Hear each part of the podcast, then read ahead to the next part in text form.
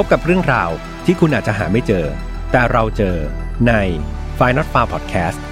b o t to you by ดีน่ากาบานมถั่วเหลืองเพิ่มประโยชน์ด้วยจมูกข้าวญี่ปุ่น ให้สมองดีจำเก่งขึ้นได้อีก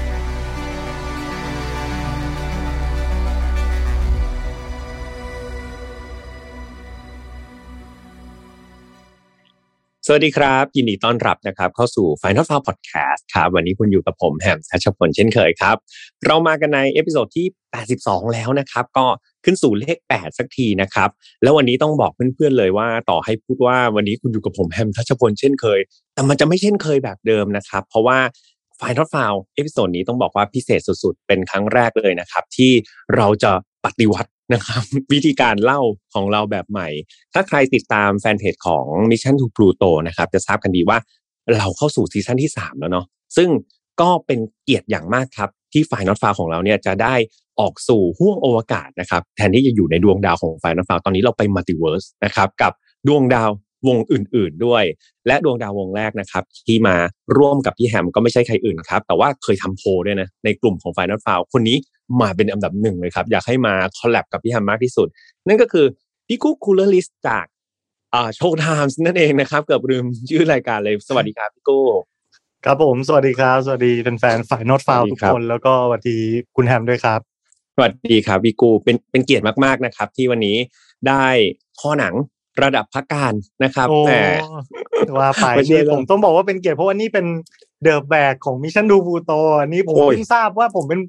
เป็นแขกรับเชิญคนแรกของรายการ Final File ที่ที่ที่จะเป็นเอ่ออยู่ในลักษณะของการ collab แบบนี้นะครับ ก็ถือว่าน่ายินดีมากขอบคุณมากครับผมครับขอบคุณครับเป็นเกียรติมากทุกท่านที่โหวตด้วย ก็เรียกว่า 80 กว่าตอนพี่กู้จริง ๆ Final File เคย collab กับน้องนนท์ชนนท์อืมเอี่ยมดี แต่ตอนนั้นเราแยกไปเป็น Open Case แต่ว่าถ้าอยู่ใน stream หลักของ Final File เลยเนี่ยพี่กู้เป็นคนแรกเลยใน 80 กว่าตอนนะครับครับก็ผมต้องจารึกไว้นะครับ เดี๋ยวให้ทีมงานทำโล่ทำโล่จารึกไว้ นะครับโอเค แต่ว่าเดี๋ยววันนี้เราน่าจะมีเรื่องราวมาเล่ากันค่อนข้างเยอะกันเลยทีเดียว แต่ว่าก่อนเริ่มรายการครับก็ต้องขอบคุณเพื่อนๆที่น่ารักที่อยู่ข้างๆเยี่ยมก่อนนะครับ ก็คือดีน่ากาบ้าครับเป็นนมถั่วเหลืองผสมจมูกข้าวญี่ปุ่น ที่อุดมไปด้วยกาบ้า วิตามิน B12 โอเมก้า369 นะครับ มีทั้งสูตรสีฟ้าสีฟ้ามีไหมครับพี่กู้มีสีฟ้า นี่พี่กู้โชว์แล้วนะครับแหมภาพอาจจะไปติดกับ background นิดหนึ่งอ่าโอเค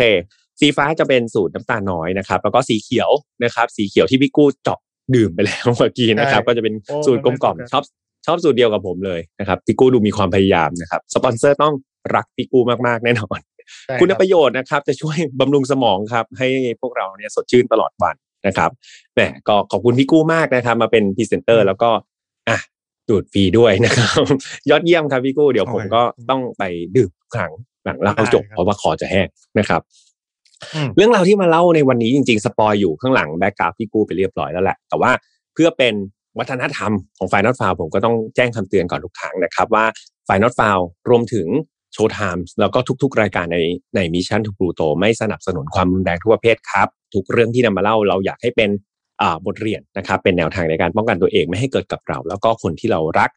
เนื้อหาตอนนี้ต้องบอกว่า 18 บวกนะครับน้องๆที่อายุต่ำกว่า 18 ปีก็ยังอยากให้ข้ามไปก่อน เนาะยังไม่แนะนำให้ฟัง แต่ว่าถ้าอยากฟังจริงๆ อย่าลืมชวนผู้ปกครองคุณพ่อคุณแม่มา ร่วมฟังด้วยกันนะครับ จะได้ช่วยกันถอดบทเรียน หรือว่าถ้าน้องๆบางคนบอกว่าทำไงดีคุณพ่อคุณแม่ไม่ว่างก็เดี๋ยวให้วันนี้ให้พี่กู้เป็นผู้ปกครองนะครับ ให้พี่กู้ช่วยแนะนำแนวทางให้น้องก่อนนะครับ โอเคงั้นเรามีแขกรับเชิญมาวันนี้เราให้เกียรติแขกรับเชิญดีกว่านะครับพี่กู้ เกี่ยวกับเรื่องราวของหนังเรื่องหนึ่งที่เกี่ยวกับคดีที่ผมจะเล่าในวันนี้แหละพี่กู้ไปดูมาแล้วเป็นไงบ้างครับ ครับผมก็สำหรับหนังเรื่องนี้นะครับ มีชื่อว่า Memories of Murder ผมคิดว่าอาจจะไม่ใช่หนังที่เป็นที่รู้จักในในในในลักษณะของแมสนะมันไม่ใช่หนังที่แบบว่าตลาดมากๆอะไรเงี้ยแต่ผมคิดว่าในช่วงปีหลังๆ ปีสองปีหลังๆ เนี่ยน่าจะได้รับความสนใจแบบ เสิร์ชขึ้นมา เพราะว่าพ่วงกับของเขาชื่อดังมาก ก็คือคุณบงจุนโฮนะฮะซึ่งเพิ่งไปครับได้รางวัลเอ่อของเอ่อภาพยนตร์ยอดเยี่ยมของพาราไซมาที่ที่ที่งานเอ่อ Academy Award เสร็จแล้วทีนี้ เมื่อมันเกิดเหตุการณ์แบบนี้ขึ้นแน่นอนคนก็ต้องไปเริ่มซักไซไล่ประวัติว่าพ่วงกับคนนี้เนี่ย เคยไปทำหนังเรื่องอะไรมาบ้างนะ ซึ่งเรื่องนี้นะครับ ก็เป็นหนึ่งในนั้นนะฮะ มีครับความน่าสนใจในหลายแง่มุมมากตอนผมเอ่อเรื่องนี้จริง ๆ ได้แรงบันดาลใจมาจากคุณแฮมนั่นแหละคุณแฮมก็มาคุยกันกับผมว่า เออ เราจะต้องทำรายการร่วมกันแล้วนะ เสร็จแล้วอืมเราจะคุยอะไรกันดีครัโชบคดีว่าในโลกภาพยนตร์เนี่ย มันมีหนังที่ได้แรงบันดาลใจมาจากอ่าพวกคดีจริง ๆ เนี่ย ก็มีเยอะอยู่พอสมควร แล้วเรื่องนี้ก็เป็นเรื่องที่คุณแฮมเขาแนะนำอ่าพอคุณแฮมแนะนำแล้วชื่อผู้กำกับก็ดีด้วย ผมก็เลยเออคิดว่า เออ น่าสนใจถ้างั้นเดี๋ยวเราลองไปดูกันสร้างจากเรื่องจริงอีกต่างหากเอาละโม้มาซะนานนะได้เวโฆษลาณาเข้าเข้าเรื่องเข้าราวของหนังของเราสักทีนะครับครับก็ผมเตือนเช่นกันอย่างที่คุณแฮมเตือนแล้วผมก็เตือนผู้ชมของผมทุกท่านทุกครั้งเช่นกันว่า การพูดคุยของเรานี้จะเป็นการบอกเล่าเนื้อหาของหนังนะครับ มี spoil มี plot point อะไรบางอย่าง ซึ่งแต่ละคนก็ ถือว่าสำคัญหลักสำคัญไม่เท่ากันบางคน sensitive มากบางคน sensitive น้อยแต่ผมก็เตือนไว้ว่าถ้าคุณอยากรับชมอรรถรสของหนังเรื่องนี้ ด้วยตัวเองเต็มๆแล้วเราก็ก็ขอให้ไปชมหนังเรื่องนี้ให้เรียบร้อยก่อน แล้วเราค่อยกลับมาคุยกันนะครับครับ ประมาณนี้ เพราะฉะนั้นอันนี้เราเตือนแล้วรับความเสี่ยงนะฮะนี่จะเข้ารายการแล้วนะอะเรื่องราวของหนังเรื่องนี้ Memories of Murder เป็นเรื่องราวเกี่ยวกับอะไร มันคือคดีฆาตกรรม ประเภทอืมฆาตกรต่อเนื่อง รายครับแรกของประเทศเกาหลีที่มีการบันทึกไว้ในประวัติศาสตร์นะครับ ช่วงเวลาของหนังเนี่ยเกิดขึ้นในปีหนึ่งเก้าแปดหกหนึ่งเก้าแปดเจ็ดจนประมาณนั้นนะ แค่อ่าถ้าเรื่องของหนังอะ แค่นี้ส่วนเรื่องคดีจริง ๆ เนี่ย เดี๋ยวไปฟังของพี่แอมเล่าแล้วกันนะครับเสร็จแล้วมันก็เป็นคดีที่ไม่ได้รับการแก้ไขไม่ได้รับการคลี่คลายหรือเฉลย จนกระทั่งวันที่หนังเข้าโรงฉายในปี 2003 นะครับ เหตุการณ์เกิดในปี 1987 แล้วหนังมาฉายปี 2003 ก็เวลาก็ 20 กว่าปีอะไรแบบนี้นะ ไม่มีใครรู้จนกระทั่งจนถึงทุกวันนี้เนี่ย ถึงจะรู้ว่าเรื่องจริงมันเป็นอะไร เรื่องราวมันคืออะไร มันคือฆาตกรรมในหญิงสาวฆาตกรรมหญิงสาวในเขตชนบทของเกาหลีใต้นะครับครับเขาจะ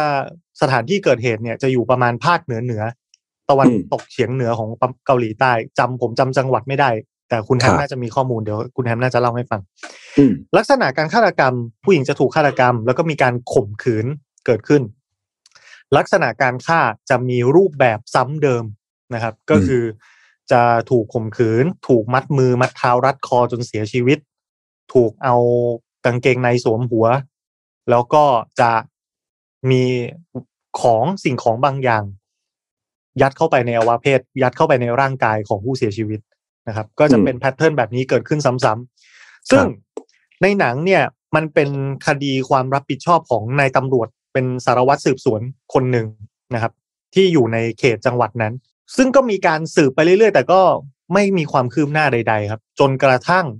มีนักสืบหนุ่มอีกคนหนึ่งเป็นตำรวจหนุ่มอีกคนหนึ่งที่มาจากโซลมาจากเมืองหลวงแล้วถ้าเทียบกันก็เหมือนอืม ตำรวจบ้านนอกกับตำรวจเมืองกรุงอะไรอย่างเงี้ยตำรวจเมืองกรุงก็ขออาสามาแล้วก็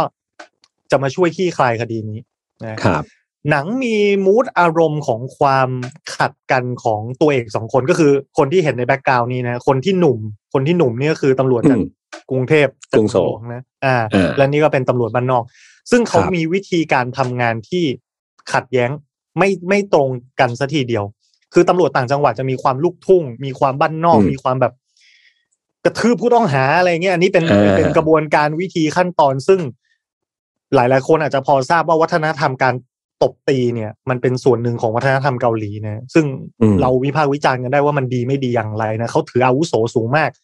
อืมเพราะฉะนั้นเวลาคนมีอายุตีเขาอย่างเงี้ยเขาจะไม่ตอบโต้นะเขาจะนิ่งเฉยนะอะไรแบบครับอะไรแบบนี้นะ อันนี้เป็นเรื่องอืมที่เราคงต้องทำความเข้าใจในดีเทล ซึ่งผมก็ไม่ได้เข้าใจอะไรมากนะก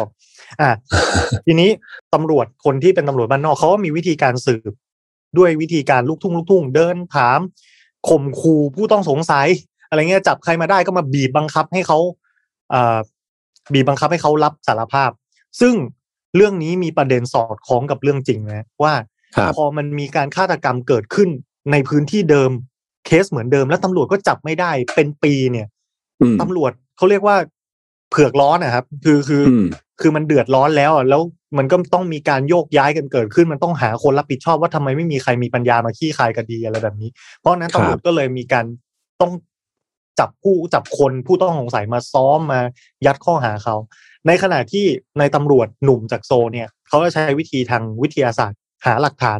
ค่อยๆคคิด ค่อย ๆ แกะออกทีละประเด็นตลอดการสืบของทั้งสองคนเนี่ย เราก็จะไปพบ ข้อมูลที่ค่อยๆ ชัดเจนเพิ่มเติมขึ้นมา เช่นฆาตกรจะลงมือในวันที่ฝนตก อืมฆาตกรจะลงมือกับหญิงสาวที่สวมชุดสีแดง อืมฆาตกรจะลงมือเมื่อมีการขอเพลงไปทางสถานี แล้วเปิดเพลงนี้ขึ้นมาอ่าเขาจะมีการขอเพลงไปที่ไปที่สถานีวิทยุ แล้วพอสถานีวิทยุ เปิดเพลงนี้เขาเขียนกำกับไปว่าให้เปิดเพลงนี้ ในวันที่ฝนตก เมื่อวันฝนตกมีเพลงนี้ดังขึ้น เขาก็จะออกทำการนะครับซึ่งอันนี้ผมไม่แน่ใจว่ามันตรงกับข้อเท็จจริงขนาดไหน หรือมันคือการแต่งเติมเพื่อให้หนังมันมีอัตรสเพิ่มขึ้นนะ เดี๋ยวเราคงได้ฟังกัน แต่ว่ามันก็เกิดเคสแบบนี้แหละ แล้วทั้งสองคนนี้ก็ตามไล่จับหาคนร้าย เจอผู้ต้องสงสัยมากมาย ประมาณในหนังเนี่ยจะประมาณสามคน ที่จะเข้ามามีบทนะครับ สุดท้ายเนี่ย ฟังเส้นสุดท้ายของหนังเนี่ย มันคือการที่ตัวมีเด็กเป็นผู้เสียชีวิต เด็กอายุสิบสี่เท่านั้นเองนะ เป็นเหยื่อของคดีฆาตกรรมแบบนี้นะ ซึ่งเด็กคนนั้นเนี่ย มีความสัมพันธ์กับ ไม่ไม่ได้มีความสัมพันธ์เขาเรียกว่าเป็นเป็นเพื่อนเป็นคนรู้จักกันกับตำรวจของเรา ซึ่งเป็นตัวเองอ่ามันก็จะมีความปมประเด็นดราม่ากันเกิดขึ้น แต่สุดท้ายจนแล้วจนรอดอย่างไรก็ตาม ณนะวันเวลาที่หนังฉายอย่างที่ผมได้แจ้งไป คดีนี้ไม่ได้ขี้คลายครับ จับตัวคนร้ายไม่ได้ถึงแม้ว่าจะมีผู้ต้องสงสัยให้เราตาม เฮ้ย คนนี้น่าจะใช่คนนี้น่าจะใช่คนนี้น่าจะใช่ แต่ตามสื่อไปอย่างไรก็ตาม ก็ไม่ถูกตัวครับ แล้วหนังก็จบลงในณวันนั้นว่า เฮ้ย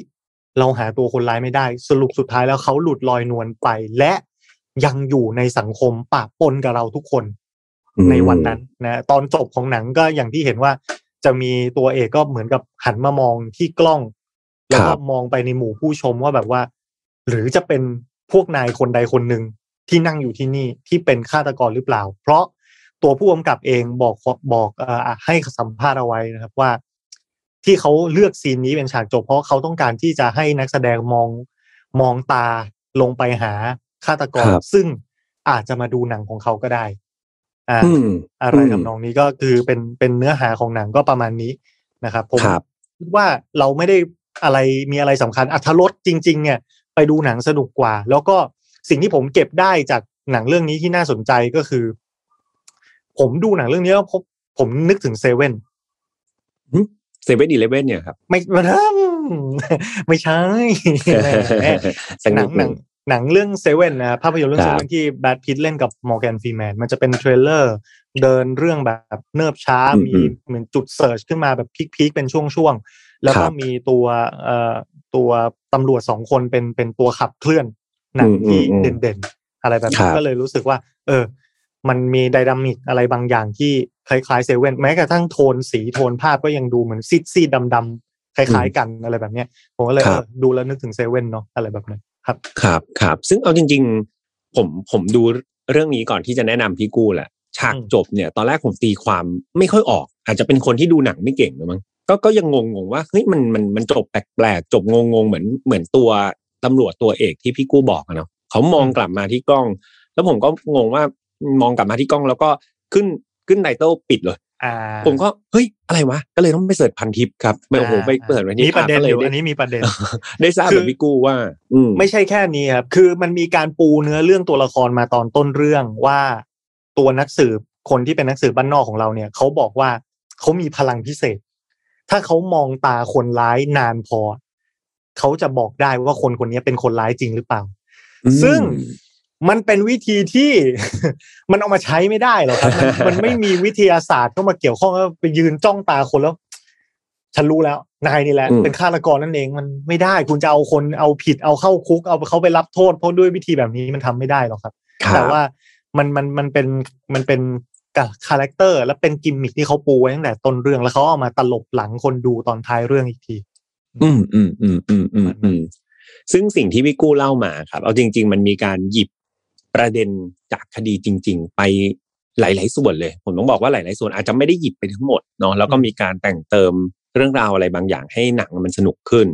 อะงั้นก่อนที่เราจะไปวิพากษ์หนังกันต่อเนี่ย ผมขอพาทุกคนเข้าสู่เรื่องราวของคดีนี้จริง ๆ กันเลยดีกว่า ว่าเรื่องที่เกิดขึ้นกว่าจะมาเป็นหนังเรื่อง Memories of Murder เนี่ยเรื่องราวที่เป็นจริง ๆ เนี่ยมันน่ากลัวกว่าหนังเยอะมากครับ ก่อนอื่นเนี่ยต้องย้อน ทุกคนกลับไปในปี 1986 ก่อนเนาะซึ่งเหตุการณ์เนี่ยเกิดในเมืองที่ชื่อว่าฮวาซองนะครับที่ประเทศเกาหลีใต้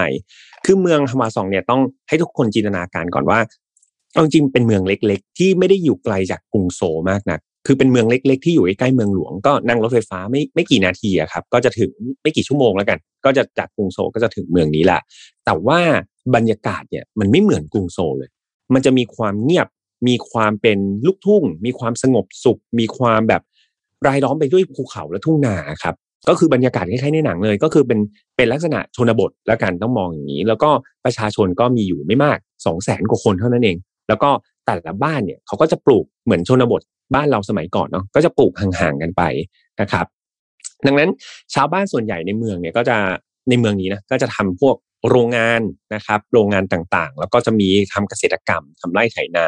อาจจะมีวัยรุ่นบ้างที่เข้าไปทำงานในเมือง แบบมันอยู่ใกล้กรุงโซลใช่ไหมครับ แต่ว่าอาชีพหลักของครอบครัวส่วนใหญ่ก็ยังจะเป็นการทำปศุสัตว์นี่แหละเลี้ยงวัวเลี้ยงหมูเลี้ยงควายอะไรประมาณนี้นะครับ ดังนั้นฟังดูแล้วเนี่ย ลักษณะหมู่บ้านแบบนี้มันโอกาสน้อยมากเลยนะที่จะเกิดฆาตกรรมอะไรที่มันดูโหดร้ายแบบนี้ใช่ไหมครับ มันดูแบบเป็นหมู่บ้านเงียบๆสงบ แต่ปรากฏว่าวันที่ 15 กันยายนในปีนั้นครับ มีการแจ้งพบศพผู้หญิงสูงอายุคนหนึ่งนะครับ ถูกทำร้ายแล้วก็ล่วงละเมิดทางเพศ ก่อนที่สุดท้ายเธอเนี่ยจะถูกเสื้อผ้าของตัวเองเนี่ยรัดคอจนเสียชีวิตนะครับ เรื่องราวนี้มันก็เลยกลายเป็นแบบโอ้โหข่าวใหญ่มาก เพราะว่ามันเกิดในเมืองเล็ก ๆ ซึ่งปกติเนี่ย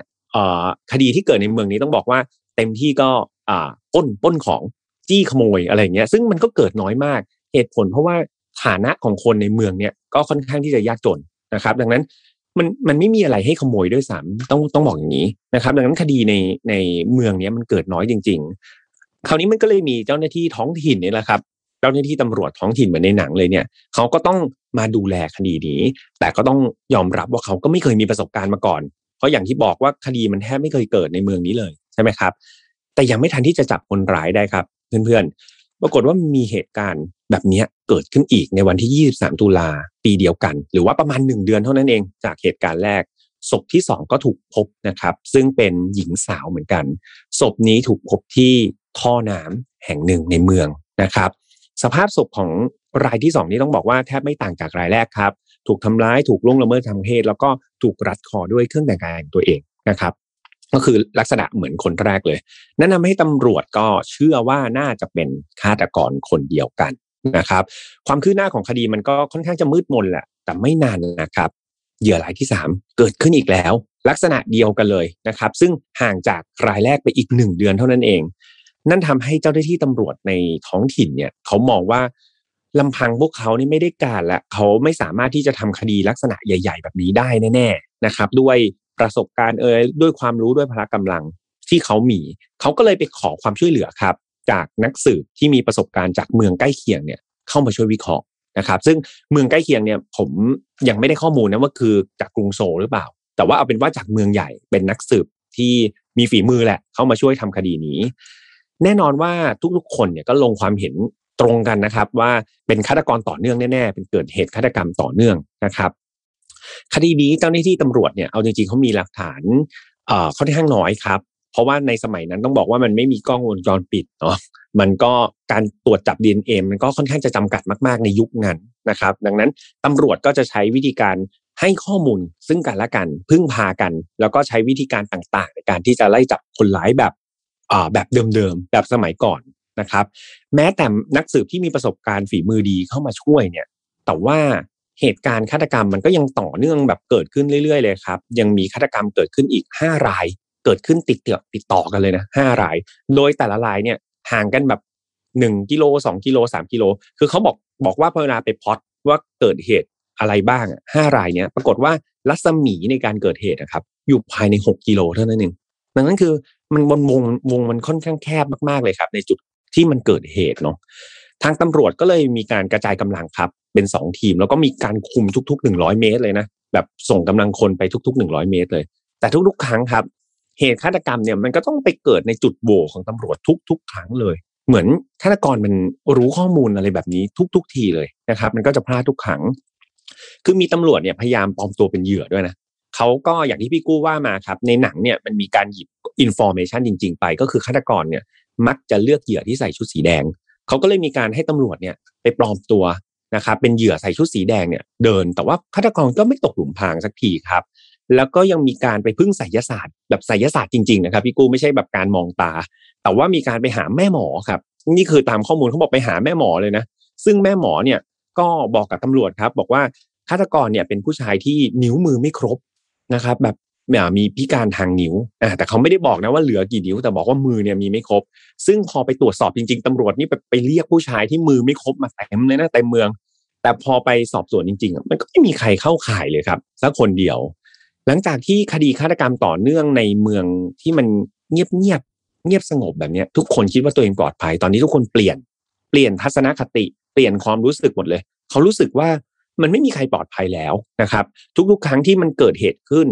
ทุกๆ ครั้งที่ตำรวจยังจับไม่ได้อะความกลัวของประชาชนในเมืองครับ มันทวีคูณจากศพที่หนึ่งเป็นศพที่สองศพที่สามศพที่สี่ศพที่ห้าทุก ๆ ครั้งที่มีคนตาย ทุกๆ ครั้งที่ฆาตกรยังลอยนวลแบบ คนนี้กลัวแบบทวีคูณมากๆชาวบ้านหลายๆคนเนี่ยมีการรวมกลุ่มครับ ช่วยตำรวจ เห็นว่าตำรวจแบบกำลังไม่พอตรวจตากลางคืนช่วยกันเลย รวมกลุ่มผู้ชาย เดินเป็นตะเวนยามในช่วงกลางคืน ส่วนผู้หญิงเนี่ยก็คือจะไม่เสี่ยงออกยามวิกาลเลยครับ ก็คือแบบรีบกลับบ้านให้เร็วที่สุด แล้วก็ล็อกประตูบ้านปิดมิดชิด เสื้อผ้าก็อย่างที่พี่กู้ว่ามาเหมือนในหนังเลย หลีกเลี่ยงการใส่สีแดงนะครับ มีการประกาศว่าเออผู้หญิงอย่าใส่เสื้อสีแดงอย่าออกตอนกลางคืนนะเพราะว่าเชื่อว่าเหยื่อเนี่ยก็จะชอบผู้หญิงชุดแดง แล้วก็ลงมือในยามค่ำคืน ไม่ใช่แค่ผู้หญิงนะครับพี่กู้ที่ได้รับผลกระทบ ผู้ชายเองก็กลัวครับ คือผู้ชาย ตอนนั้นที่เขากลัวเขาไม่ได้กลัวฆาตกรเขากลัวตำรวจครับเขากลัวว่าถ้าเกิดตัวเขาเนี่ยตกเป็นผู้ต้องสงสัยเนี่ยเขาจะโดนตำรวจครับ ลากไปสอบสวนนะครับ ซึ่งทำให้ผู้ชายเนี่ย ไม่มีใครที่กล้าออกจากบ้านเลยยกเว้นกลุ่มที่เป็นกลุ่มยามเนาะนอกนั้นเขาจะไม่ออกไปสังสรรค์ไม่แบบไม่ออกไปเหมือนปกติตามบ้านเนี่ยเขาจะออกไปสังสรรค์ดื่มก้งเหล้าพูดคุยกัน แต่นี่ไม่มีเลยครับ บรรยากาศหมู่บ้านตอนนั้นต้องบอกว่าเงียบเชียบมากๆ ทุกคนระวังตัวมากๆนะครับ ด้วยเหตุ ที่ฆาตกรยังลอยนวลอยู่ครับ แล้วก็ฆาตกรรมมันยังแบบเกิดขึ้นเรื่อยๆ เนี่ยตำรวจก็พยายามที่จะบันทึกข้อมูลลงในแฟ้มคดีมากมายเนาะแต่ว่าเหมือนยิ่งเขาสืบเท่าไหร่เนี่ยเขาก็ยิ่งรู้สึกหมดหนทางอะครับ มันรู้สึกว่ายิ่งสืบข้อมูลยิ่งสเปซสปะแบบมั่วไปหมดเลย แล้วมันก็ยิ่งแบบสร้างความโกรธแค้นให้กับตัวประชาชนคือประชาชนก็โมโหนะว่าแบบเฮ้ยทำไมจับไม่ได้สักทีตำรวจก็โกรธฆาตกรครับแบบเฮ้ย ทำยังไงนะทำไมถึงไม่ทิ้งหลักฐานอะไรให้เขาจับได้เลยนะครับ ก็คือคดีก็ยังคงเกิดเรื่อยๆนะครับจนกระทั่งในปี 1988 เนี่ย เหยื่อคนล่าสุดก็เกิดขึ้นครับ ซึ่งเหยื่อเนี่ยก็คล้ายๆในหนังที่พี่กูว่ามานะแต่ว่าตามข้อมูลเนี่ยบอกว่าเป็นเด็กหญิงอายุ 13 ปีเศษเท่านั้นครับ น้องเนี่ยถูกล่วงละเมิดทางเพศนะครับ แล้วก็เสียชีวิตในเตียงที่บ้านเธอเองครับ อืมซึ่งสลดมากๆ แล้วก็เป็นคดีที่แปดนะครับ ของฆาตกรต่อเนื่องของเมืองไอชวาซองคนนี้ที่ที่ที่ตำรวจคาดว่าเป็นฆาตกรคนเดียวกัน น้องเป็นรายที่แปดนะครับ แต่ครั้งนี้เจ้าหน้าที่ตำรวจดูเหมือนจะมีผู้ต้องสงสัยในใจละแล้วก็เมื่อเกิดเหตุเนี่ยเขาก็เลยได้บุกเข้าไปในบ้านของชายคนหนึ่งครับพี่เป็นช่างซ่อมเครื่องจักรนะครับ ทางเกษตรกรรมคนหนึ่งที่ตอนนั้นผู้ชายคนนี้เขาก็กำลังแบบกินข้าว กินข้าวอยู่ในบ้านนะครับ ผู้ชายคนนี้มีชื่อว่าคุณยุนครับ คุณยุนนี้เป็นตามกฎหมายเกาหลี คือให้เปิดเผยชื่อแค่นี้เนาะก็ก็เรียกว่าคุณยุนแล้วกัน คุณยุนเป็นผู้ชายอายุ 22 ปี เดี๋ยวผมเล่าประวัติคุณยุนให้ฟังคร่าวๆก่อนนะครับ คือในวัยเด็กต้องบอกว่าคุณยุนเนี่ยค่อนข้างที่จะยากลำบากครับ เขาแล้วก็ครอบครัวเนี่ยต้องย้ายย้ายบ้านกันบ่อยๆ เพื่อตามงาน คือมีงานที่ไหนก็จะต้องย้ายบ้านไปตามนั้นตลอด จนกระทั่งเขาเรียนได้ถึงป .3 พอป .3 เนี่ยคุณแม่เขาก็เสียชีวิตไปนะครับ และไม่นานหลังจากนั้นคุณพ่อครับที่เป็นญาติที่ดูแลเขาเพียงคนเดียวก็ทิ้งเขาหายไปเฉยๆเลยครับปล่อยเขาอยู่ตามลำพัง ซึ่งเราลองมาจินตนาการนะพี่เด็กป .3 เองต้องอยู่ตามลำพังเนี่ยก็ค่อนข้างที่จะลำบากครับ เขาก็เลยต้องลาออกจากโรงเรียนแล้วก็ไปเป็นขอทานนะครับไปนั่งขอทานอยู่ที่หน้าร้านอาหารแห่งหนึ่ง จนกระทั่งอายุสิบเอ็ดเลยนะก็ขอทานอยู่อยู่แบบพยายามที่จะ เนี่ยขอทานแล้วก็เอาเงินมาซื้อข้าวกินจนอายุสิบเอ็ดเนี่ยเขาก็ได้ไปทำงานที่ศูนย์ขายอุปกรณ์กสิกรรมแห่งหนึ่งครับ แล้วก็ทำงานอยู่ที่นั่นแหละ จนกระทั่งอายุ 22นะครับเขาก็ได้รับการอบรม แล้วก็เป็นเจ้าหน้าที่ด้านเทคนิค แล้วก็ทำงานเป็นช่างเครื่องจักรจนปัจจุบันนะครับ เจ้านายของคุณยุนเนี่ยคนเนี้ยที่เป็นเจ้านายเขาก็บอกว่าบุคลิกคุณยุนคือเป็นคนเงียบๆไม่ค่อยพูด ไม่แสดงความรู้สึก แต่ว่าถ้าเรื่องการทำงานเนี่ยถือว่าโดดเด่น เป็นคนที่ตั้งใจทำงานมาก แล้วก็มีฝีมือในการทำงานมาก ๆ แต่จริง ๆ คุณยุนเขามีความผิดปกติทางร่างกายนิดนึงก็คือเขาเป็นโรคบอริโอครับนั่นทำให้เขาเนี่ยเดินก็จะลำบากกว่าคนอื่น คือคือขาเขาก็จะรีบใช่ไหมครับ แต่เขาก็เป็นคนตั้งใจทำงานมากครับ จนความบกพร่องในร่างกายของเขาเนี่ยมันเรียกว่าไม่ส่งผลต่อการทำงานเลยนะเขายังทำงานได้ดีมากกว่าคนปกติซะอีกนะครับ คุณยุนก็เป็นคนที่สูบบุหรี่จัดครับ แล้วก็ตัวเขาเองเนี่ย ไม่เคยมีเพศสัมพันธ์กับผู้หญิงเลยนะครับเพราะว่า mindset หรือว่าทัศนคติของเขาคือเขาคิดอยู่ตลอดว่าเขาเนี่ยเป็นปอลิโอนะเขาเป็นคนพิการนะมันไม่มีผู้หญิงคนไหนจะมาเอาเขาหรอกนี่คือสิ่งที่เขาคิดนะครับ หลังจากที่ตำรวจเนี่ยบุกเข้าไปจับกลุ่มคุณยุนเนี่ย คุณยุนแน่นอนงงครับ แบบนั่งกินข้าวอยู่ดีๆ เอ้าโดนตำรวจบุกเข้ามาจับ แล้วทางตำรวจครับ ก็รบเร้าครับ บอกว่ามามากับฉันมากับฉัน แล้วก็ลากคุณยุนเนี่ยไปที่สถานีตำรวจด้วยนะครับ ตำรวจได้พาคุณยุนไปสอบสวนที่ห้องสอบสวนเล็ก ๆ ครับ มีเพียงโต๊ะตัวเดียวเท่านั้นเอง แล้วก็ใช้เวลาในการสอบสวนสามวันสามคืนครับ ในที่สุดแบบติดต่อกันเลยนะ สุดท้ายครับ เจ้าหน้าที่ตำรวจก็กลับมาพร้อมกับคำรับสารภาพของคุณยุนนะครับ ในคำสารภาพเนี่ยเขียนไว้ว่า เวลาประมาณเที่ยงคืน คุณยุนเนี่ยก็ออกไปเดินเล่นรับบรรยากาศแบบอากาศบริสุทธิ์แหละ แต่เนื่องจากเขาเนี่ยเป็นพอริโอใช่ไหมครับ เขาก็เลยต้องเดินเดินหยุดหยุดพักพักอะไรประมาณนี้ แต่แล้วเนี่ยเขาเหลือไปเห็นแสงไฟของหน้าต่างห้องของเด็กผู้หญิงคนหนึ่งเขาก็เลยรู้สึกมีอารมณ์ทางเพศครับ เขาก็เลยทำการปีนเข้าไปในห้องของเด็กผู้หญิงคนนั้นอะ แล้วก็ทำการขืนใจเธอล่วงละเมิดทางเพศเธอ แล้วก็ฆ่าเธอทิ้งตอนนั้น ซึ่งพ่อแม่ของเด็กก็หลับอยู่ห้องข้างๆนี่แหละ แต่ว่าไม่ได้ยินนะครับ เมื่อทุกอย่างจบลงเนี่ยเขาก็ได้ทำการหนีออกมา แล้วก็เอาเสื้อผ้าของน้องเนี่ยไปเผาทิ้ง แล้วก็กลับบ้านไป นี่คือคำสารภาพของคุณยุน นะครับที่เซ็นหลังจากที่ตำรวจเนี่ยสอบสวนไปสามวันสามคืน และศาลครับก็ได้ตัดสินจำคุกคุณยุนตลอดชีวิตครับ แต่ว่าต่อมาเนี่ยคุณยุนก็มีพฤติกรรมที่ดีนะครับ ในคุกก็เลยได้ลดโทษมา 20 ปี แต่ว่าพอเวลามีคนไปถามคุณยุนเนี่ยในคุกเนี่ยคดีนี้มันดังมากใช่ไหมครับพี่ ดังนั้นเนี่ยคนก็จะไปสัมภาษณ์ไปอะไรเงี้ยคุณยุนจะบอกเสมอเลยว่าเฮ้ยเขาไม่เคยทำเขาไม่ได้ทำเลยนะ เรื่องราวนี้เขาเขาไม่ใช่คนก่อเหตุ ฟังมาถึงตรงนี้หลายๆคนอาจจะคิดว่าปิดคดีแล้วนะฆาตกรต่อเนื่องแห่งชวาซองนี่ก็ได้เอ่อยาวนานมากนะตั้งแต่วันที่ 15 กันยายน1986 จนถึง 3 เมษายน1991 เนี่ย มีผู้หญิงตกเป็นเหยื่อ 10รายนะครับ อายุน้อยสุดก็คือ 13 ปีอย่างที่ผมเล่าไป แล้วก็อายุมากสุดคือ 71 ปีนะครับ ที่เป็นเหยื่อ ก็เหมือนคดีมันจะปิดไป แต่ว่าคนฟังมาถึงตรงนี้ก็มีคนที่รู้สึก มันมันน่ากังขา มันดูมันมีอะไร something wrong หรือเปล่าในการตัดสินคดีครั้งนี้ก็มีอยู่เยอะนะครับ มันก็มีคนที่สงสัยคดีนี้อยู่เยอะ ซึ่ง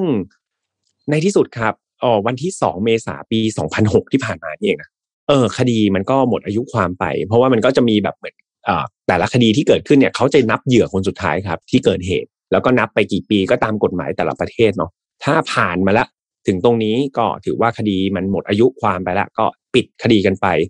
คดีหมดอายุความคืออะไรคือต่อให้คุณหยุนไม่ใช่ฆาตกร แล้วไปเจอฆาตกรตัวจริง กฎหมายไม่สามารถเอาผิดเขาได้นะครับเพราะว่าถือว่ามันหมดอายุความไปแล้ว ดังนั้นด้วยความที่คดีเนี้ยมันดูน่ากังขาเนาะแล้วคนก็ย่างเนี้ยอย่างเนี้ยพุ่มกับชื่อดังยังเอาไปทำเป็นหนังเลยใช่ไหมครับ ยังมีการพูดถึงแบบมาก ๆเลยนะว่าคดีนี้ตกลงมัน มันแฟร์จริง ๆ หรือเปล่าเราจับฆาตกรตัวจริงได้หรือยัง มันก็เลยมีการทำการสืบสวนต่อครับ ยังมีตำรวจที่ยังไม่ทิ้งงานเนี้ยแล้วเขารู้สึกว่าเขาอยากจะไขคดีนี้ได้ให้ได้นะครับ ในที่สุดในปี 2019 ที่ผ่านมาก็คือ 2 ปีที่ผ่านมานี่เองครับพี่เดือนกันยายนเนี่ย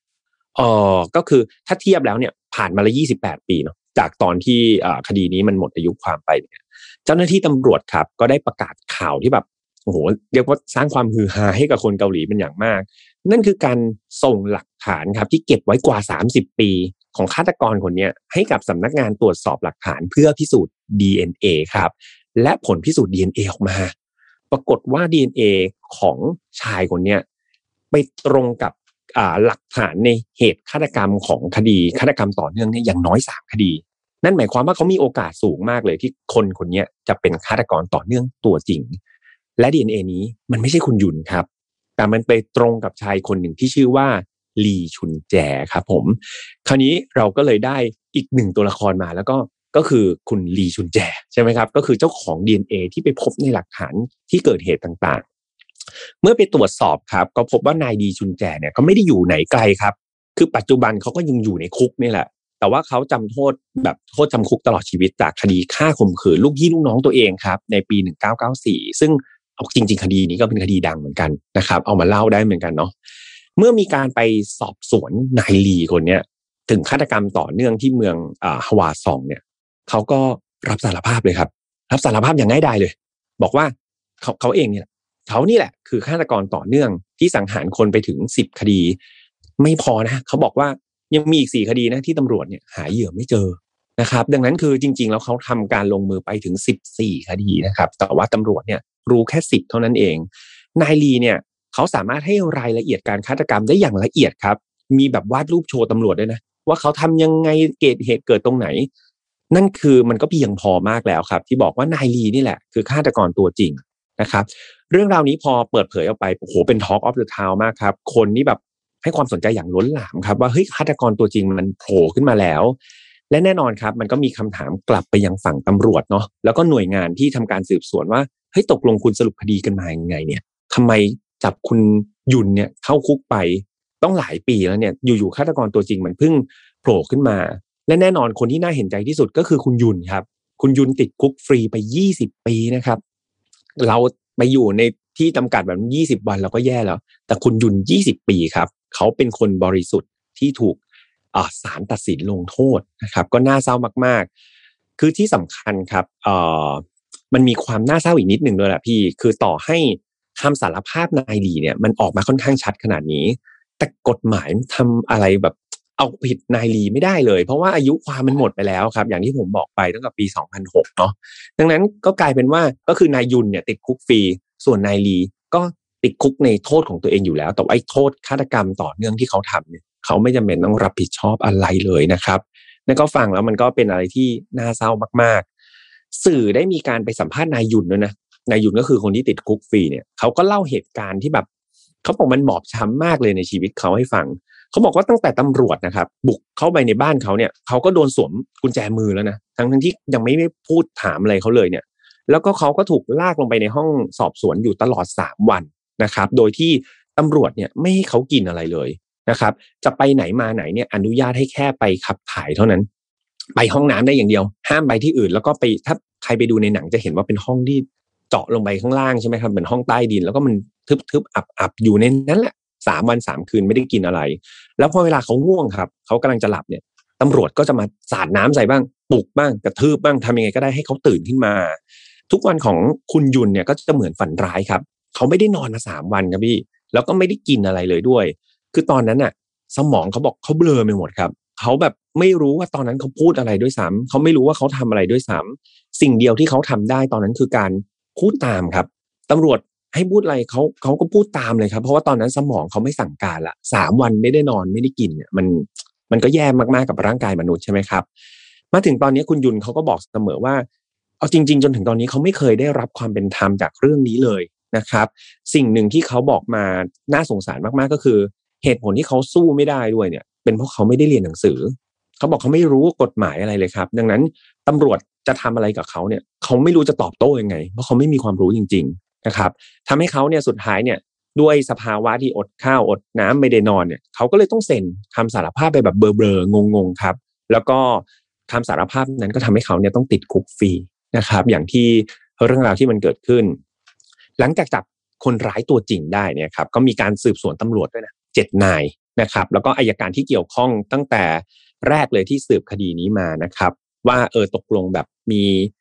วิธีการที่ผิดไปหรือเปล่าที่ไม่ไม่ตรงกับมาตรฐานที่ตำรวจควรจะเป็นนะครับ แต่ว่าปัจจุบันเนี่ยการสืบสวนก็ยังไม่ออกมานะครับ ว่าตำรวจเหล่านั้นเนี่ยมีความผิดจริงหรือเปล่าอายการมีความผิดจริงหรือเปล่านะครับ นี่ก็เป็นเรื่องราวของคดีจริง ๆ ที่เกิดขึ้นครับพี่ก็ ย่นย่อมานิดหนึ่งแล้วกัน เพราะว่าถ้าอยากจะฟังเต็มจริง ๆ ก็คอมเมนต์กันไว้ได้ครับ จริง ๆ มันมีรายละเอียดของเหยื่อทั้งสิบคน ให้เล่าให้ฟังได้เลย แต่ว่าเดี๋ยวก็จะยาวเกินไปนะครับอ่าเป็นไงบ้างครับพี่กู้มันคล้ายกับหนังที่ได้ดูไปไหมเอ่อคล้ายครับ แล้วก็ผมแปลกใจว่ารายละเอียดในหนังมันมาตรงกับที่คุณแฮมพูดเรื่องเกี่ยวกับการไปพึ่งไสยศาสตร์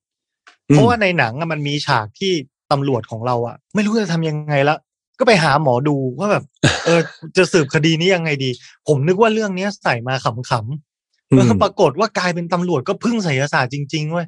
ครับเออมันก็เพราะแปว่าลกดีที่อืมใช่ใช่เพราะตอนนั้นผมผมว่าเรื่องของไสยศาสตร์ก็อาจจะเอเชียด้วยมั้งด้วยความเป็นเอเชียเนี่ยเออมันก็ยังมีเรื่องราวของไสยศาสตร์แบบมามาเนิ่นนานนะพี่พอถึงจุดหนึ่งเนี่ยคนไม่รู้จะพึ่งใครอะบางทีก็ไปพึ่งเนี่ยแหละสิ่งศักดิ์สิทธิ์พึ่งไสยศาสตร์ครับ ก็เป็นเรื่องที่เกิดขึ้นในยุคนั้นได้ไม่ยากอืครับม แล้วก็มีมีหลายประเด็นที่ผมเมื่อกี้โน้ตโน้ตเอาไว้แล้วรู้สึกอยากพูดถึงก็คือว่าการสืบคดีนึกสภาพอะครับ ช่วงปีหนึ่งเก้าแปดหกเก้าแปดเจ็ดซึ่งเป็นคดีแรก ๆ ที่เกิดขึ้นใช่ไหมอืมในยุคนั้นแน่นอน เรายังไม่มีอินเทอร์เน็ตมันสืบยากครัยากบแล้วในอืมหนังเองก็มีการพูดถึงว่า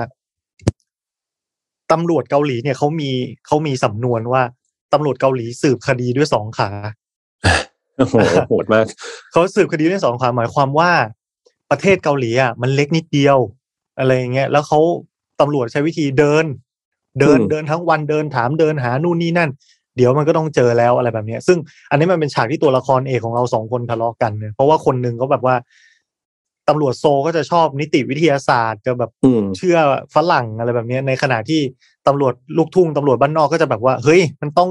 original สิอะไรอย่างเงี้ยอืมมันต้องเป็นอืมวิธีแบบ local อะไรแบบเราอะไรแบบเนี้ย อันนี้ก็เป็นฉากที่เขาขัดแย้งกันอะไรแบบคนี้รับอ่าอืมอืมมีมีมีข้อเท็จจริงจากคดี ซึ่งหลังจากที่ผมดูหนังเรื่องนี้จบอะแล้วผมประทับใจมาก แล้วผมก็เลยอืมไปหาอ่านวิกิพีเดียเอาว่าแบบจากตัวผู้ต้องสงสัยที่ติดคุกฟรีที่คุณคุณแฮมเล่าว่าชื่อคุณยุนเนี่ยอืมประมาณเป็นเคสคดีที่แปดเนี่ยคือผู้เสียชีวิตประมาณรายที่แปดที่อืมอ่า ตำรวจเริ่มแบบเฮ้ยมันมันมันปล่อยไว้ไม่ได้แล้ว มันคดีมันไม่ขี้คาย เจ้านายก็ด่าประชาชนก็ไม่พอใจเลยก็ครัเลบยต้องมีการจับแพะกันเกิดขึ้นนะครับอืมแล้วก็จับหมอเนี่ยไปติดคุกคุณยุนไปติดคุกฟรีอยู่ตลอด 20 ปี หลังจากนั้นมันเกิดคดีต่อต่อมา9 10 11 12เนี่ย เรื่อยไปในที่มีบันทึกอยู่บนเป็นข้อมูลวิกิพีเดียเนี่ย 14 คดี เรื่อยไปอีกแต่ ด้วยความที่ว่าเราจับคนผิดไปแล้วไงอ่าแล้วเราก็ไม่สามารถที่จะ public คดีว่า เอ้ยมันมีการฆาตกรรมแบบเดียวกันอีกก็เท่ากับว่าคดีมันไม่คลี่คลายนะครับครับ ในคดีรายที่แปดเนี่ย ถูกจับได้เนี่ย ปีหนึ่งเก้าแปดแปดอืมแต่คนร้ายตัวจริง อะมาเกมอะ ปีหนึ่งเก้าเก้าสี่อืมเพราะว่าไปฆ่าอ่าเขาบอกในวิกิเขาบอกว่าเป็น sister-in-law อืม เป็นอืมใช่ใช่ใช่ใช่ผมผมแปลว่าน่าจะประมาณว่าน้องลูกสะพี่ใภ้ลูกน้อง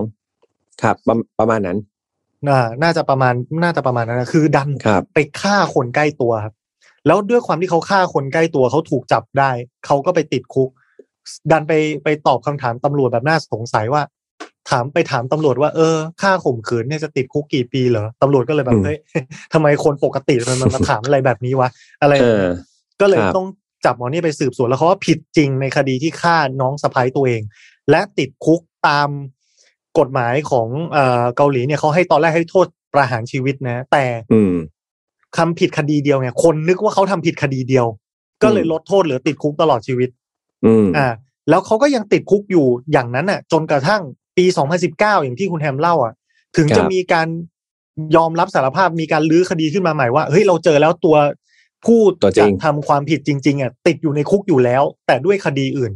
แล้วคดีอื่น ๆ นั้นน่ะ มันหมดอายุความครับ อายุความของคดีฆาตกรรมในประเทศเกาหลีอยู่ที่15ปี ครับถ้าเคถูกลยต้องคคดีอืมเลย15ปีไปแล้วทำอะไรไม่ได้คือ หลักฐานก็หายากผู้เสียหายหรืออะไรต่างๆ มันสูญหายมันลืมเลือนไปหมดแล้วอะไรแบบนี้เพราะฉะนั้นครับก็ทำอะไรเขาไม่ได้แต่ปัจจุบันนี้แก้แล้วนะครับ กฎหมายแก้เป็นอืม25แล้วอืม first first degree murder เป็น25ปี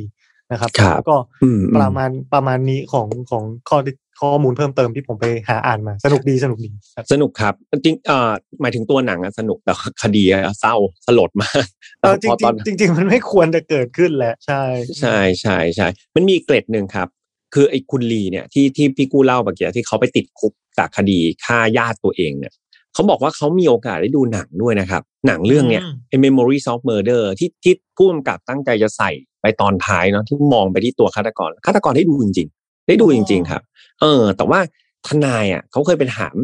ไอ้คุณลีเนี่ยว่าเฮ้ยรู้สึกไงวะแบบได้ดูหนังที่สร้างจากคดีตัวเอง เออเขาบอกว่าเขาเฉยๆครับเขาบอกเขาเขาไม่รู้สึกอะไรเลยไม่ได้รู้สึกตื่นเต้นเขาเฉยๆมาก หลังจากที่ได้ดูไปนะครับ อันนี้ก็ ก็ไม่น่าเชื่อเหมือนกันครับ ว่าสิ่งที่พุ่มกับเขาหยอดไว้เขาคิดไปเองเป็นเป็นเหมือนที่เด็ดตอนสุดท้ายเนาะมันจะเกิดขึ้นจริงๆฆาตกรตัวจริงได้ดูหนังแบบจริง ๆ อะอ๋อก็น่าขนลุกครับ หลังจากไปเจอข้อมูลนี้ก็น่าขนลุกนะครับ อืมเพราะเพราะว่าตัวคุณลีเองอะพอดีมันมีหลายซอสมากผมพยายามเออถ้านึกออกจะเล่าคือ คือเขาบอกว่าตัวจริงตัวจริงเนี่ยไอ้คุณลีที่เป็นฆาตกรตัวจริงเนี่ยเขาบอกเขาไม่เคยแบบหลบพยายามหลบหนีด้วยนะเขาก็เดินปะ ปนอยู่กับผู้คนตำรวจเนี่ยก็เคยไปเรียกเขาไปสอบสวนแบบ สอบสวนทั่วไปอะครับ แต่ว่าก็จะไม่ได้แบบจี้ถามในสิ่งที่เขาเป็น แต่ว่าจะกลับไปจี้ถามคนที่อยู่รอบข้างเขามากกว่า ลักษณะนั้นเหมือนให้เขาไปเป็นพยานมากกว่า ซึ่งเขาก็งงเหมือนกันว่าทำไมตำรวจจับเขาไม่ได้สักทีเขาไม่ได้แบบพยายามจะปกปิดอะไรด้วยซ้ำเขาบอกเขาแปลกใจว่าทำไมเขารอดมานานขนาดนี้ อืมใช่ใช่เออ นั่นสินี่ถ้าไม่มี DNA ก็อาจจะยังจับไม่ได้ นะครับ อืม ก็น่าสงสารนั่นแหละ แต่ผมสงสารคุณยุนสุดแล้วเนี่ยเขาทำคดีก็ใช่ติดคุกฟรีครับก็เป็นทำให้เราเห็นว่าเรื่องแบบนี้มันก็มีทั่วไปเนี่ยมันไม่ใช่เรื่องดีนะ แต่ว่ามันมันก็เกิดขึ้นแบบทั่วทั่วไปในทุกประเทศอะไรอย่างเงี้ยครับครับ แต่ก็เชื่อว่าเทคโนโลยีปัจจุบันก็น่าจะทำให้เราเข้าถึงตัวฆาตกรได้ง่ายขึ้น แล้วก็ผู้กระทำความผิดก็ กระทำความผิดได้ยากขึ้น น่าจะถูกจับตัวได้ง่ายขึ้นนะครับ DNA อะไรพวกนี้มันจะช่วยได้เยอะเลยครับอืม ก็พอหอมปากหอมคอเนาะพี่กูก็สำหรับใครที่สนใจคดีนี้ครับ หรือว่ายังไม่ได้ดูหนังเรื่องนี้แล้วรู้สึกฟังพี่พี่กู้สปอยไปเนี่ย รู้สึกอยากจะไปเก็บทุกเม็ดเนี่ยเมื่อกี้ผมมาได้ดูมาละเรื่องเนี้ยดังนั้นคือ อยากให้ไปเสพบรรยากาศด้วย คือตอนนี้พี่กู้เล่าในในทีมของเนื้อเรื่องแหละ แต่ว่าบรรยากาศในนั้นมันเป็นอะไรที่แบบ อยากให้ไปสัมผัส นะครับ อยากให้ไปรับรู้สำหรับใครที่ดูแล้วกลับไปดูซ้ำก็ได้ มีเกรดอีกนิดนึงเขาบอกว่าจริง ๆ มันมีหนังเออเขาเรียกว่าอะไรเป็นหนังด้วยนะ อีกเรื่องหนึ่งที่ผมไปหาข้อมูลมาเขาบอกว่า Confession of Murder เออในในเป็นหนังปี 2012 ก็เบสมาจากเรื่องนี้เหมือนกัน แล้วก็มีเหมือนเป็นซีรีส์เรื่อง Signal นะครับ อืมอะไรนะสัญญาณรับล่าข้ามเวลาเนี่ยปี 2016 แล้วก็ล่าสุดมีเรื่อง Partners of Justice นะครับออกเมื่อปี 2018 คือมีหนังที่อาจอาจจะเอาโครงหรือว่าลักษณะเบสเรื่องของเรื่องนี้ไปไปทำทั้งเยอะนะครับ ก็ลองลองไปหาดูแต่เรื่องนี้ดังสุดละ Memories of Murder เนี่ยดังสุดละครับ อืมครับก็ฝากด้วยนะครับ สุดท้ายแล้วพี่กู้มีอะไรจะฝากกับแฟนแฟน Final File ไหมครับ โอ้ก็ต้องขอบคุณแฟนแฟน Final File ขอบคุณคุณแฮมนะครับ ที่ให้โอกาสมาร่วมพูดคุยกันในวันนี้ แล้วก็อย่างไรถ้าชื่นชอบถ้า สนใจอยากจะรับฟังเรื่องราวอะไรเกี่ยวกับหนังก็ตามไป Showtime ไปเจอกันที่นั่นได้ครับ ผมขอบคุณมากครับครับขอบคุณพี่กู้เช่นกันนะครับสำหรับ Final File ครับออกอากาศทุกวันอังคารนะครับทางช่อง Mission to Pluto นะครับเหมือนเดิมไม่ว่าจะเป็น YouTube Spotify SoundCloud Podbean Apple Podcast นะครับแล้วก็อย่าลืมกดไลค์แฟนเพจด้วยนะครับแบบเนี้ย เรื่องราว multiverse เนี่ยใครที่ไลค์แฟนเพจไว้ก็จะได้ทราบก่อนนะครับก็จะได้รู้ข้อมูลข่าวสารรวมถึงมีบทความดีๆนะให้เพื่อนๆเนี่ยสามารถเข้าไปอ่านกันได้นะครับใครที่ชอบ Final File อย่างเดียวเนี่ยก็มีช่องแยกใน Spotify กับ Apple Podcast นะครับโลโก้สีแดงตามไปได้เลยนะครับแล้วก็สุดท้ายคือ f i น Not File Family นะครับไฟพี่กู้เข้าไปใน Family หรือยังครับ ยังครับ เดี๋ยวต้องเข้าไปหน่อยนะครับเผื่อจะมีคนด่าพี่กู้ในกลุ่ม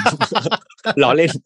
จะมีคนชมพี่กู้ในกลุ่มนะครับ ก็สามารถที่จะเข้าไปสิงอยู่ในนั้นได้นะครับ ก็เชื่อว่าเดี๋ยวตอนนี้ออกไปก็น่าจะมีคนพูดถึงนะครับ ก็ฝากเข้าไปด้วยสำหรับเพื่อนๆที่ยังไม่ได้เข้าใน Final f i l e Family เข้าไปนะครับ ในนั้นมีกิจกรรมดีๆ แล้วแจกของอะไรกันหลายอย่างเหมือนกันนะครับ ก็เรียกว่าทีมงานจัดเต็มนะครับ สุดท้ายย้ำอีกครั้งหนึ่งเล่าแล้วคอแห้งนะครับ อย่าลืมดีน่าคาบาพี่กู้กินไปกี่กล่องแล้วครับ นี่กล่องสองครับกล่องสองกินหมดไปแล้ว ระหว่างนั่งคุยไปดีครับนอนสต็อปมากๆนะครับ ก็กินแล้วติดจริง ๆ ครับสำหรับดีนากาบาตอนนี้ออกไปซื้อยากนะครับ ก็มีออนไลน์ด้วยเดี๋ยวทีมงานเนี่ยแปะเป็นลิงก์ไว้ สามารถที่จะไปสั่งออนไลน์ได้เลยนะครับสำหรับวันนี้ผมกับพี่กู้คงต้องลากันไปก่อนนะครับ แล้วเจอกันใหม่ครั้งหน้านะพี่กู้ถ้ามันยังมียูนิเวอร์สกลับมาเดี๋ยวเจอกันหรือไม่ก็เดี๋ยวผมไปเยือนทามเอ่อ time to pay โชว์ว่ะไม่ใช่โชว์ time เดี๋ยวโชว์ time เออเดี๋ยวอ่าอ่าพอดีเพิ่งไป time to pay มาอ๋อเดี๋ยวโอเคเดี๋ยวจะโอเคไปโชว์ time นะครับ เดี๋ยวได้เดี๋ยวครับเตรียมคดีสนุกสนุกๆไปเล่าโอเคได้ครับผมแล้ววันนี้ลากันไปก่อนนะครับเพื่อนๆแล้วเจอกันใหม่โอกาสหน้าสวัสดีครับ สวัสดีครับ พบกับเรื่องราวที่คุณอาจจะหาไม่เจอ แต่เราเจอใน f i n a l f a r Podcast Presented by สมองดีจำเก่งขึ้นได้อีก ดื่มนมถั่วเหลือง ดีหน้ากาบ้า